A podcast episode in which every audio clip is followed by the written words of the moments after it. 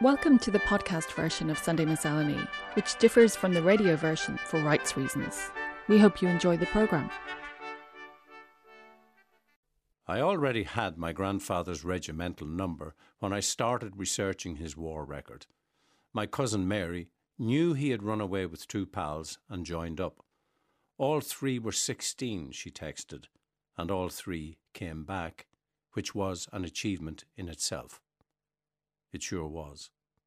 Of the estimated 210,000 Irishmen from the island of Ireland who served in the British Army during the Great War, over 35,000 never made it home.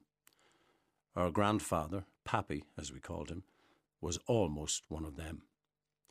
I spent childhood summers in Gormanston with him and my grandmother. He was a tall, lean man with a pronounced limp and military style moustache. I remember being fascinated by his penknife, which had 1914 carved into the handle, the year he stole silently from his home, lied about his age, and enlisted in the Irish Guards. That knife remained a constant companion as he campaigned along the Ypres salient on the Western Front, through some of the most fearsome battles the world has ever known. Even in 1917, when a bullet claimed one of his lungs during the Battle of Passchendaele, the Third Battle of Ypres, it remained firmly in his possession. I could imagine him in the trenches engraving the date onto its handle. Like most who endured the horrors of war, Pappy didn't often speak of his experiences. But as he looked at that knife, he was back in the trenches again, confiding that when the order came to climb up and go over the top, he and a comrade would yell, Up Curraha! And they'd keep bellowing it to each other at the top of their lungs as they advanced through the barbed wire, mud, and bullets of no man's land. As long as we could hear each other, he said, we knew where the other was. If he still was, any more, was left unsaid.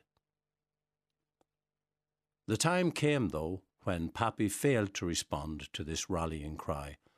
The reason is tersely recorded in his military record as GSW Chest. This gunshot wound landed him on a wounded ship, as he called it, bound for England, where, lying incapacitated on deck, he listened to the cheers of fresh recruits heading for the front as their ships passed in the channel. A nurse would periodically deflate his shattered lung by inserting a yoke, as he referred to it, into the wound. The yoke was like a knitting needle, he said, with gauze on the tip. Strangely, what he remembered most vividly wasn't the excruciating pain of the procedure, but the overpowering odour that emanated from the wound. As young as I was, I could sense that this was one memory he'd rather have left undisturbed. In 1919, after a lengthy convalescence, he returned to a country where, in the wake of 1916, W.B. Yeats had observed, a terrible beauty was born, and things had changed, changed utterly. What conflicting emotions must he have experienced at this new reality, where the uniform he had so recently worn was now regarded with suspicion and hostility? a sentiment compounded in September 1920 when Balbriggan, only a few miles from his home, was attacked by black and tans, leaving two unarmed civilians dead and a trail of burning houses in their wake.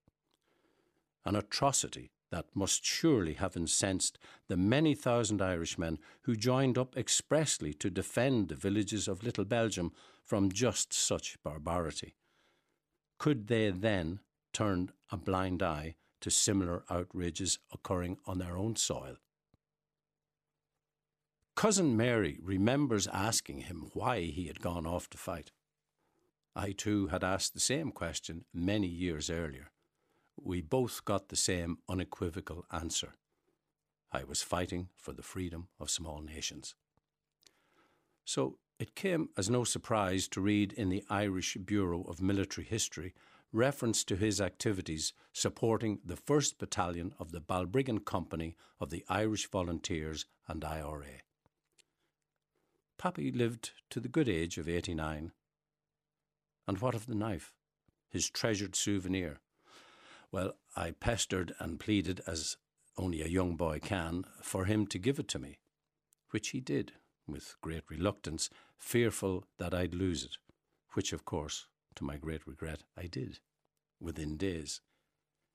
He's often in my thoughts, especially when a marching song of the time drifts across the airwaves, and every November on Armistice Day, marking the ending of hostilities on the Western Front.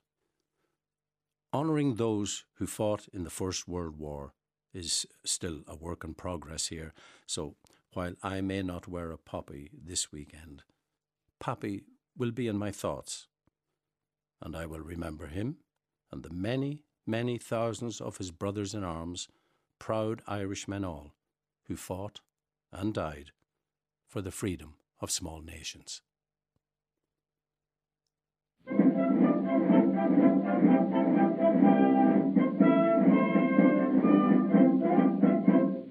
Up to mighty London came an Irish streets are paved with gold, sure everyone was gay. Singing songs of Piccadilly, Strand and Leicester Square, till Paddy got excited, then he shouted to them there. It's a long way to Tipperary, it's a long way.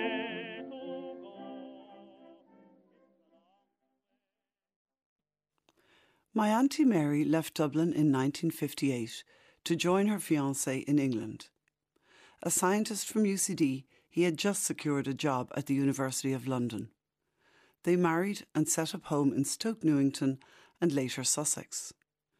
While not belonging to that tribe of heroic men and women who dug the roads and tunnels of Britain, broke their bodies on building sites, or kept the wards of British hospitals thriving, my aunt and uncle were emigrants nonetheless.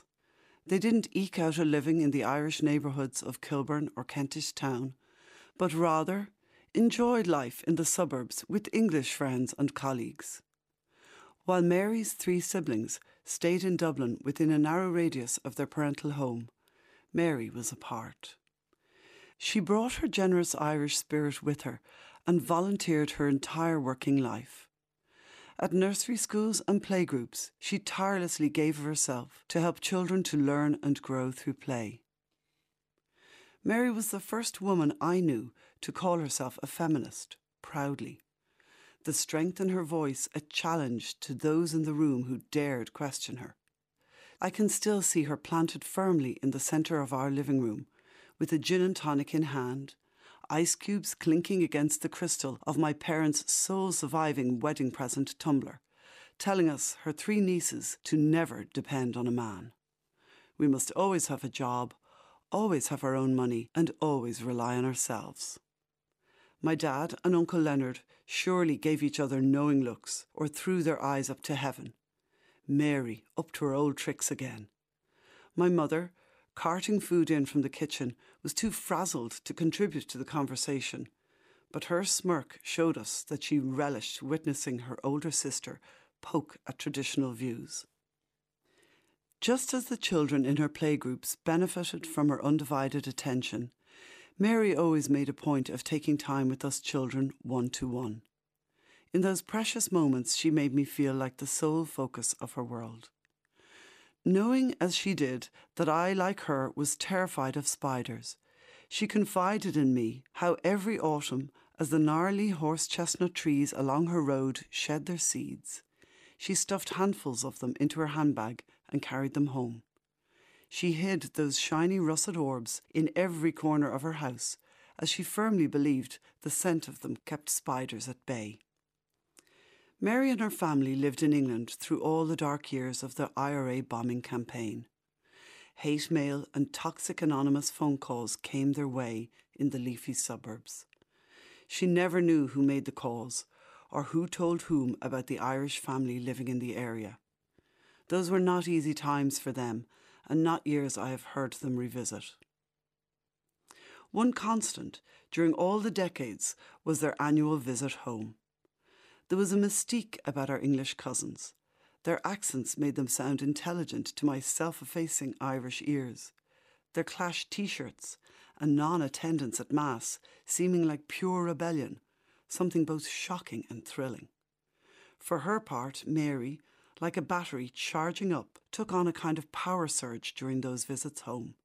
It had to last until the next visit.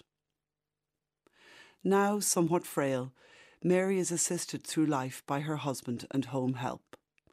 Once or twice a week, they connect her with my mother back in Ireland via a phone or iPad, depending on which device is cooperating.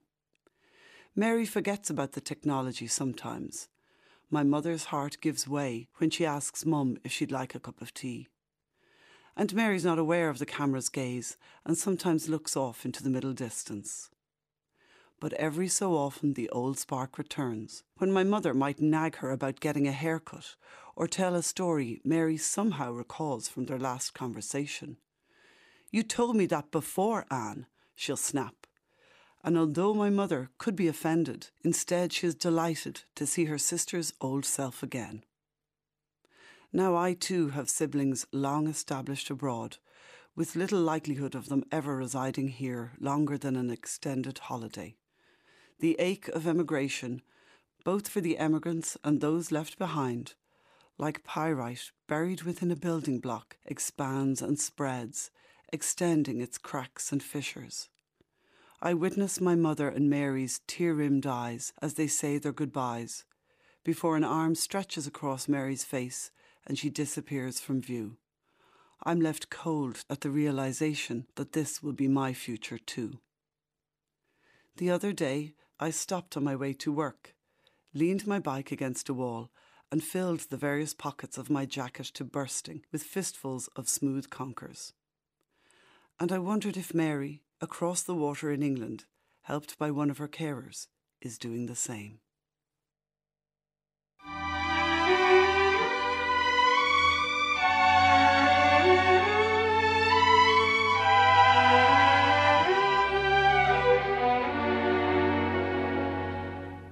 The falling leaves drift by the window. The autumn leaves are red and gold. I see your lips, the summer kisses. The last time I was in Leadville, it was threatening to snow.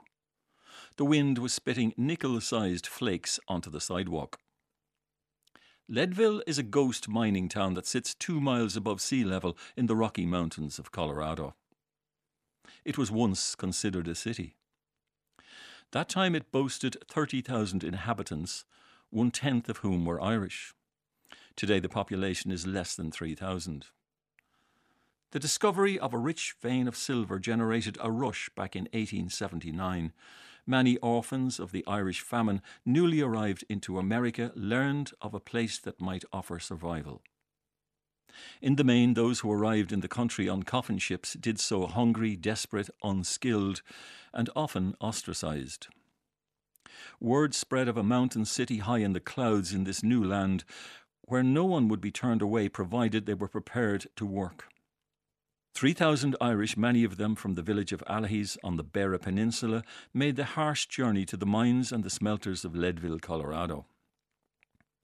As a measurement of how inhospitable the climate can be this high in the Rockies, the annual St. Patrick's Day festival and parade is nowadays held in early autumn rather than in March. Leadville today is a shadow of its previous glory.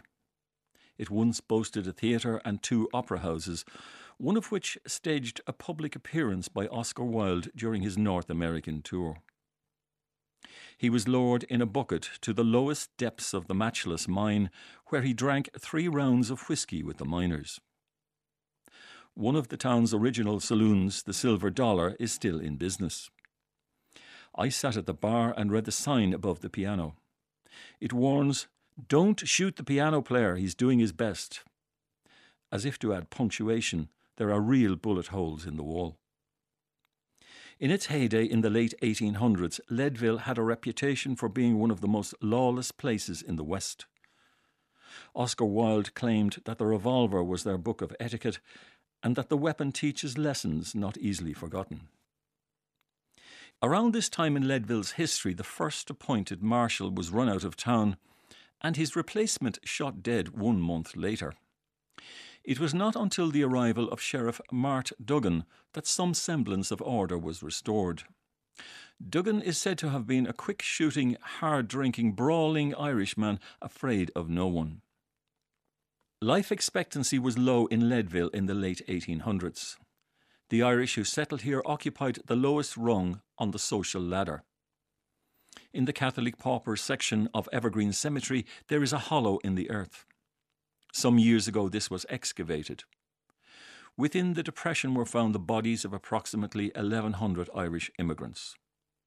The graves carry no markers or headstones.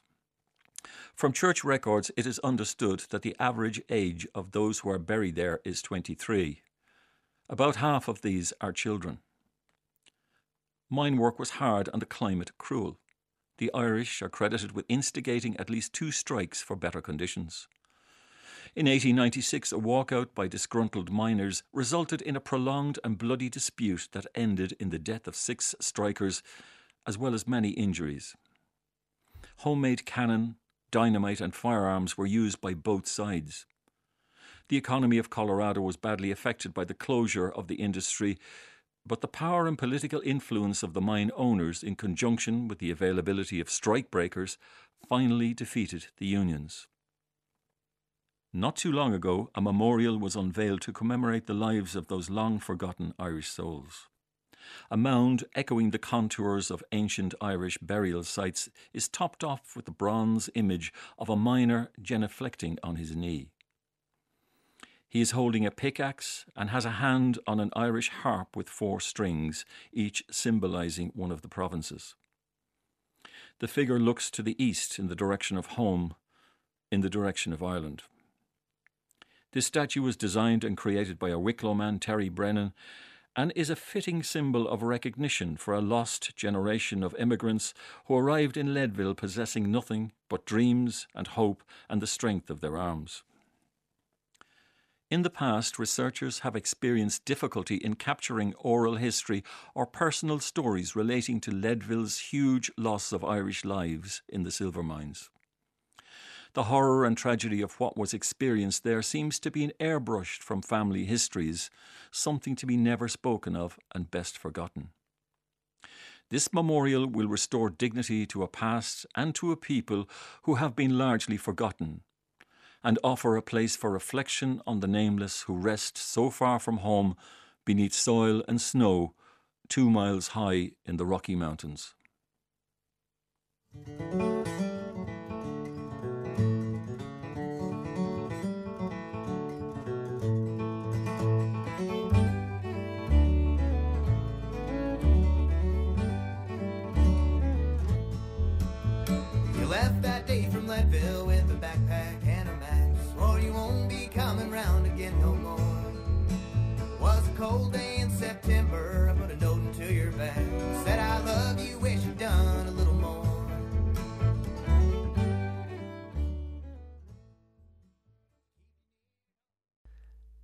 scrapbook I kept around the time of the Beatles' first and only appearance in Dublin in November 1963 was as much about their boots as the Beatles themselves.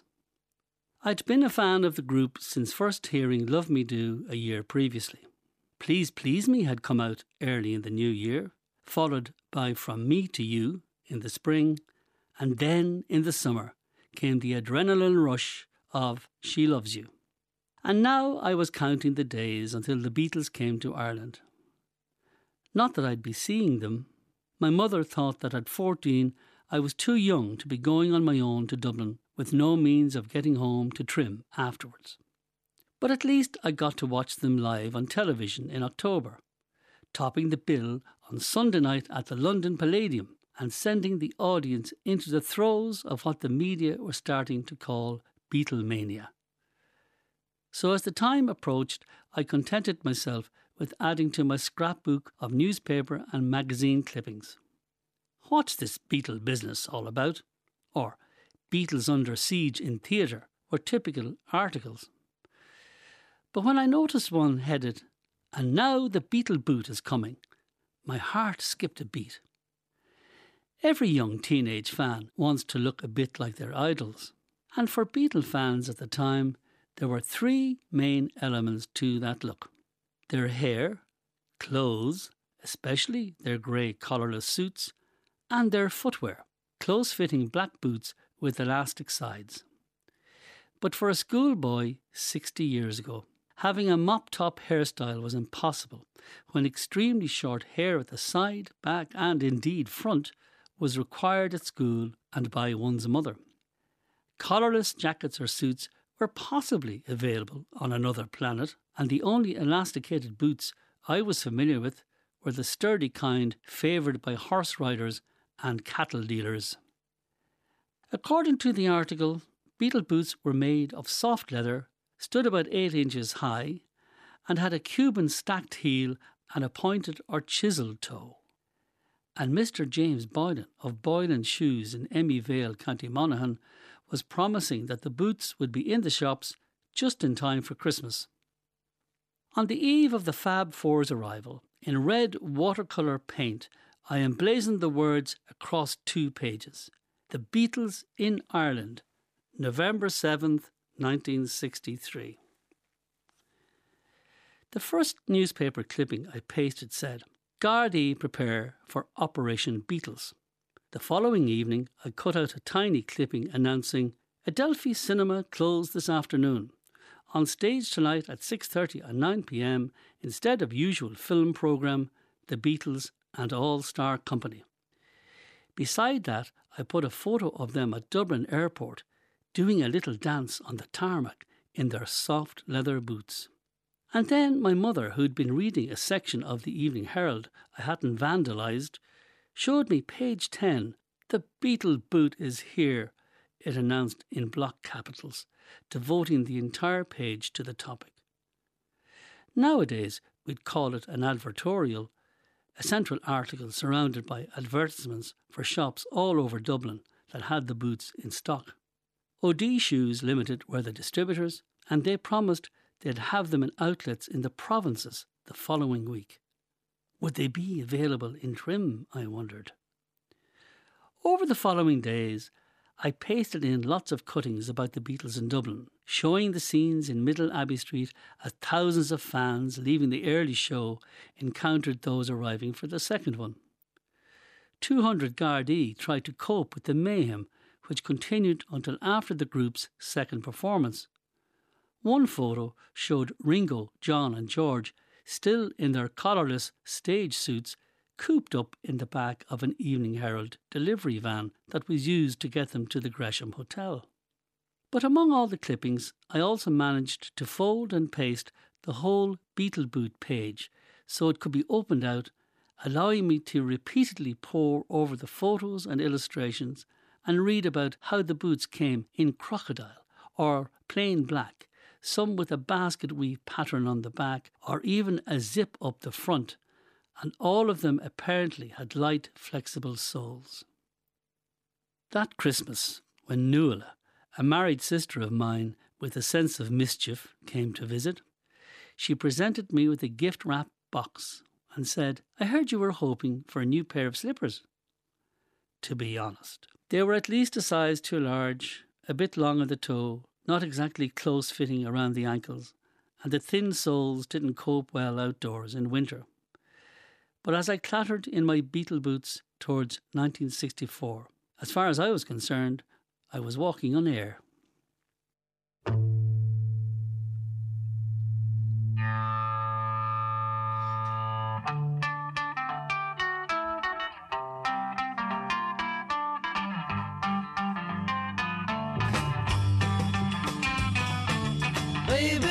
to me, you know she's happy as can be, you know she said so. I'm in love with her and I feel fine. Baby says she's mine, you know she tells me all the time, you know she said so. It was not a victory, there was no triumph. Only an exhausted sigh of relief as the world mourned its dead, and a generation of soldiers became ghosts destined to live forever as young men suspended in time, inhabiting the memories of the parents and wives and lovers who had waited. When peace was declared at 11 a.m. on November 11th, 1918, there was little to celebrate. The mood was of lamentation. Anger would follow. Ordinary people blamed their leaders. Families grieved for sons and brothers, husbands and fathers. The maimed, shell shocked veterans who did return were often shunned as damaged reminders of horrors best forgotten. Instead of a predicted brief skirmish, the conflict had dragged on for four years and three months, redrawing the maps of Europe, causing empires to collapse. An estimated 17 million died. In the global upheaval, as many as 70 million military personnel were mobilised. It was the first time a war had not been confined to the battlefield. Total war had emerged. National economies were directed at producing munitions. Factories were converted to the manufacture of weapons. Supplying armies became an industry. Vehicles were requisitioned, as were horses, some 8 million of which perished. Instead of the dramatically choreographed cavalry charges of the past, trench warfare extended over vast areas of territory, creating filthy, rat infested squalor. Torrential rain throughout July 1917 at Passchendaele resulted in more men dying through suffocating in the mud than from wounds. Adding to the disastrous physical conditions were vicious technological advancements poison gas, barbed wire, tanks, and aerial bombardment. Late in his novel, The Radetzky March, Joseph Roth, veteran of the Eastern Front and inspired chronicler of his beloved Austro Hungarian Empire, describes the reaction when news of the assassination of Emperor Franz Joseph's unpopular nephew finally reaches a military outpost at the most easterly edge of the then empire, which had extended to the Russian border. The cavalry officers, enjoying splendid uniforms, magnificent horses, and willing women, drink, swagger, and exchange banter. War is but an abstract concept. They dismiss Archduke Franz Ferdinand's death as a rumour, oblivious that their world will die with him. Eerily, it had all been foreseen as early as 1888 when the shrewdest of German chancellors, Otto von Bismarck, had announced one day the great European war will come out of some damned foolish thing in the Balkans. He judged correctly. A nervous young Bosnian Serb, Gavrilo Princip, a member of the secret nationalist organization Unification or Death, the Black Hand, was one of seven assassins dispatched to Sarajevo.